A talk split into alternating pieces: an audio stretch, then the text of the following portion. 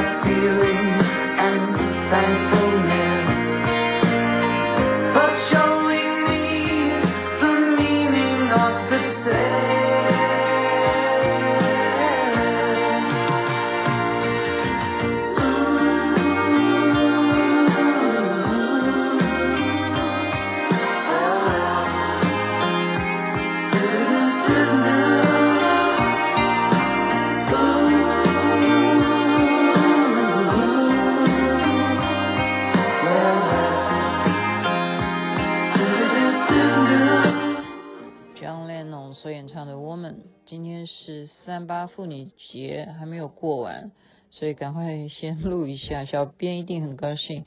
您现在听的是星光夜语徐雅琪分享好听的歌曲给大家。三八妇女节，相信大家呃不知道是女神、女生、女人啦哈，妇女啦。为什么呢？要严肃一点讲啊，因为还是稍微叙述一下，一八五七年的时候，那时候的女权主义就。好，不断的高涨，原因是因为大多数的那些工厂啊，特别是纺织业啊，那些女工特别的多，就是工人比例来讲，女性多于男性，那么他们就会选择要上街抗议啊，啊，街头运动刚好是选在三月八号，一直到一九一一年呢，其实就是不断不断的就是女权主义高涨啊，到一九一一年在纽约呢。有一个工厂，三角工厂刚好发生了一个大火灾，有一百四十名的员工都是女性，因为这个火灾丧生。所以呢，慢慢的啊，大家就开始重视，真的也为什么这些啊苦力，我们讲的就是这些工厂上面不眠不休的在那边做事的都是女的，然后他们又得不到啊更高的福利，而且还因为啊这种。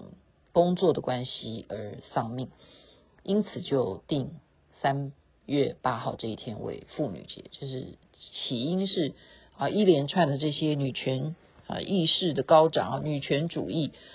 诶，那为什么我们中国人哈，就是东方人会觉得女人三八三八三八这个话其实不一定是，就是后来就是有一种贬义的感觉，是来自于清朝的时候啊。早年是没这回事，没有什么三八啊，古文里头听不到三八有什么错？三八有什么错？没错，是因为清朝那时候已经开放了嘛啊，就是等于说中西文化交流，那么港口啊，你都会让外国的船舶哈能够停进来，那你就会有舶来品什么的，那就会还会有什么？会有外国女人在船上，然后就下船哈。那它是有规定的，不是每一天外国的船只都可以入港的，就定哪一些日期呢？就只挑八号，每一个月的八号，例如说，嗯，就是八号，例如今天哈，或者是十八号，或者是二十八号，就是只有八这样子的日子，外国船只才可以入港，就进到那个那时候的清朝哈，还有开放几个港口可以让国外的船只进来。那么你会看到外国人下来，当然就除了男的还有女的啊，好，就只有这三天，所以就叫三八，三个八。那外国女人因为穿的比较少嘛，因为你看那些嗯宫廷戏，你看西洋的那些哈女生她们的洋装啊，就跟我们不一样嘛，我们还要那时候可能还要裹小脚哦，可是西方的不一样，他们的光是你说上围。很可观，他就是很大方的让大家看。那对于东方文化来讲，这是非常铺路的哈，就觉得哎呀，你看这个女生很轻浮的感觉哈。其实不是，就是因为文化不同啊，所以就形容这样子的女人很三八这样子。好，我我是现在才明白为什么说三八哦，是因为那时候啊，对不起，我这稍微。推一下我的椅子。那时候因为就是这个民风不同，那你看到人家穿的不一样，你就觉得哈，那你你要知道哦，讲这种话的还不是男生讲的，这都是女人在批评的。所以啊，我今天今天的三八妇女节，我是一基本上我是跟谁过的呢？我今天跟着谁过三八妇女节？我要感谢，在这边还是要不断的强调，实在是太好吃了。我是跟刘山东，他不是刘三八，我总是取一点点谐音，刘山东牛肉面过的哈。老板娘长得美。老板更是帅，他们刘氏夫妇呢，跟我一起过三八妇女节，而且还 又呃怎么讲呢？又卖了一大块牛肉给我，回去好好的切肉来吃啊！没有啦，那是那是太傅，我我现在称老师都叫太傅哈，那是别人吃了哈，那他买了不是我买，所以呢，这个我是跟他们夫妇，为什么呢？这是值得纪念的日子，就要去吃刘山东。可是我刚刚讲的那句话，女人才会形容穿着那样子叫三八。这就是我雅琪妹妹今天要好好。我当时我不骗你，我知道这个三八节的啊的由来之后，我真的是左思右想。我既然哈，连刘老板 就是刘山东的老板，每天都在听星光夜语，我就。欢迎你跟我来谈谈，你觉得是不是这样？我当然知道你是绝对很爱你老婆了哈。天底下哪有老公会承认说不爱自己的老婆呢？嗯，在众人面前要说我爱老婆，在私底下当然也还是要说我爱老婆。可是你有没有觉得这是一个让人家觉得说蛮奇怪的事情？我只要讲两件成语的由来，好不好？这是我刚刚跟太傅讨论的哈，就是两个成语，一个叫做。肝胆相照，OK，肝胆相照这是成语哦，它有典故，等下告诉你。另外一个成语叫做两肋插刀，这个都没有形容女生呢。你有没有想想过这个问题？女生如果说我今天我哎呀，今天是我们的好日子，三八妇女节，我们用什么成语来形容女人之间的情谊呀？你觉得成语上面能够找得到什么？我刚刚真的有努力的找雅琪妹妹做星光夜语，有时候是很认真，有时候是在混。我我是很诚实的讲，但是没想到混的时候收听率比较高，我也是觉得蛮奇怪的。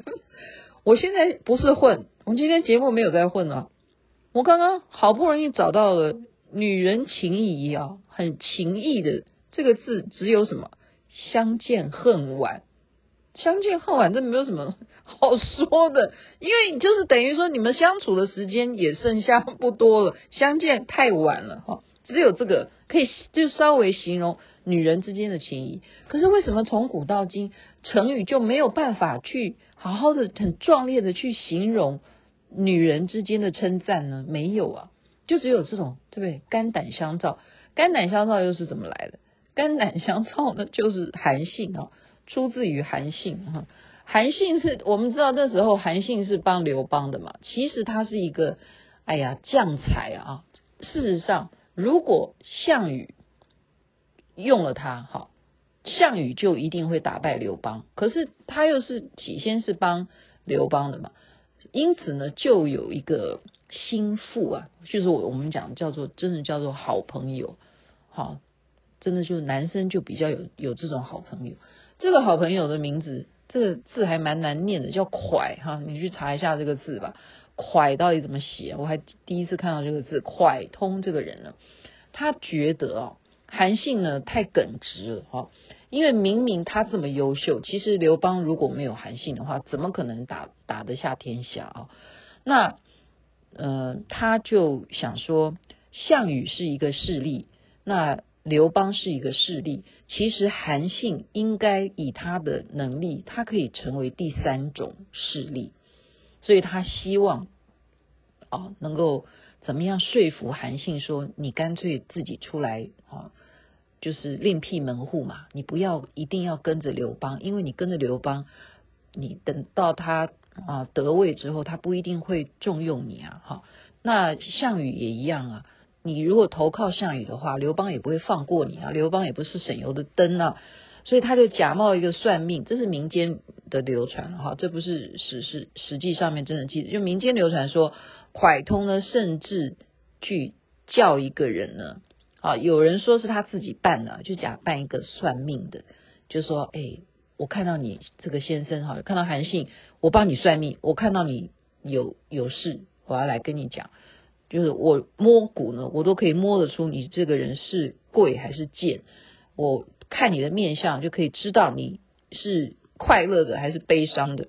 啊，我再掐指一算呢，我就可以知道你将来的事业会不会成功。这样，他还要冒充算命的来跟他讲，就是分析他说，你现在有灾难哦，你现在有灾难哈，你一定要另外谋一个出路。才能够解决你的灾难，这样子提醒他呀，提醒韩信啊，这就叫做他的意思，就是说剖腹心啊，剖我的心啊，输肝胆啊，就是把我的肝胆都输送给你啊！我现在跟你苦口婆心的劝告你，一定要小心，你现在面临了一个灾难啊，你一定要做一个抉择，就是用算命的方式啊。这样跟他讲说啊，你绝对，你当然不是一个贫贱的人，你是一个很有做大事的人。可是你现在你的忧愁来了，就是这样建议他，就是剖腹心，疏肝胆。这所以肝胆相照就是这样来。他这样子肝胆相照，他好朋友这样子的帮韩信，韩信都还是没有听进去。即使他在他耳边一直叨叨念叨叨念，他也听不进去。他找人算命这样骗他，他也不听。他就是认为刘邦不会背叛他，刘邦呢会重用他，而且不会呃，就是我们讲说什么，嗯，过河拆桥嘛。所以后来就是很讽刺啊，狡兔死，走狗烹啊，就是这样子的意思。所以。肝胆相照的由来是这样，另外一个两肋插刀，我真是觉得我今天也上了课。听众，今天你也也是上课哦，雅琪妹妹上课，绝对是我有好处，我也要把我的知识要分享给大家。两肋插刀呢，他的故事也非常的有意思啊。两肋插刀，你会觉得会用到女人身上吗？没有啊，女人根本不用刀啊，女人只用菜刀啊，插在两肋的，那是要很厉害的高手才会武侠片看看到两肋插刀，那也是形容男人之间的义气啊。这个故事是来自于隋朝的时候，隋朝末年的时候，有一个人呢是一个好汉啊，山东好汉，他叫秦叔宝，他当差的，那那时候呢。新上任了一个县太爷，哈，县太爷刚上任，新官上任三把火，他就是叫秦叔宝说：“你给我去抓这些坏蛋。”什么叫坏蛋呢？他们叫做响马，哈，响马呢，其实他，嗯、呃，说他坏吗？你要说廖天丁是坏人吗？就很难界定，对不对？你看廖天丁的庙到现在还香火鼎盛，因为他是劫富济贫啊。所以当时啊，这个隋朝末年的这种响马哈，所谓的响马，他真正去偷盗啊，去强盗啊，这些洗劫这些有钱人呢，都是去帮助那些民间疾苦的草莽英雄啊，他们视为草莽英雄啊。所以秦叔宝本来就跟这些所谓江湖上面的这些响马呢，有点交情啊。还真的是有一些知己。那你现在上任的县太爷叫他去抓响马怎么办呢？他就是想要救他其中的一些比较好的一些朋友嘛，哈，所以就先派人暗中的去通知这些哎响马这些好朋友说，你们要赶快躲一下，因为呢，我现在要拿着这个军令啊，我要来抓捕你们了。所以呢，他一方面通知响马，一方面呢，在追捕的途中呢，就走到了，比方说，哎，就好像又演到狂飙了哈，就是那个 太叔本来约强哥跟晨晨要去那个钓鱼嘛，他们本来要走这条路啊，就忽然呢，高启强的车就往另外一条路走了，就是这个意思，就一模一样哈。没办法，雅琪妹很多例子就刚好跟狂飙相似，我就就是有看狂飙你就听得懂我在讲什么。就是在抓捕的过程当中呢，秦叔宝呢就故意走岔路了。为什么要走岔路？就是要保护他的响马的朋友啊。所以呢，这个抓捕行动当然是失败嘛，因为他故意走岔路，他没有去走该走的路哈。那秦叔宝呢就被牵连了，就真的就被上面发现说，哎，你是不是故意的？就险些丧命啊！正要被处决的时候呢，他的响马朋友当然知道说啊，帮助我们的秦叔宝，因为我们的关系，他要被牵连，所以呢，这些人就聚众起来啊，就在登州城呢，奋力的抢救了秦叔宝，把他救下来，然后大家就聚集在易瓦岗这个地方。而且还举起旗子来哈，那刚好，因为那时候已经隋朝的末年了嘛，所以呢，他们就在那边变成那种草莽英雄了。然后接下来就唐朝就起来了，所以秦叔宝反而变成助唐开朝的功臣，名扬天下。所以这件事情其实是走岔路啊，这就等于两类岔路、岔道、岔道了。就是该走的道路，它差了一个道路，所以本来的字叫两肋插刀，道岔道。但是因为民间口耳相传，口耳相传就变成大家讲错，就艺术再创作，就变成岔道念成插刀，就是两肋插刀。所以这两则故事没有跟女人有任何关联，没有跟女人有任何关联。所以你觉得雅琪妹妹是不是有一点不知道不知道该说什么？不知道该说什么？哎，奇怪，为什么每一次每一次牵扯到我要嗯、呃、我要放歌的时候，要说再见的时候，他的歌又会换一首，没有关系的。今天就是跟大家讲说，女人的妇女节，我们还是要重视女权女权主义。哦，三八妇女节在这边祝福天下所有的女性朋友。节日快乐！但是我们也要看看男人这方面的这种义气，我们女人是不是也可以做到呢？因为我自己觉得啦，我是男人个性，所以我对于妇女节我比较没有感觉。我很诚实，对不起，但是我还是要感谢妇女朋友，如果没有你们。哪来的我？没有我妈妈，哪来的我？是不是很重要的？OK，这边晚安，那边早安，太阳早就出来了。你看，我可以从刚刚的 John Lennon 现在变成 Bee Gees，没关系的，大家开心就好。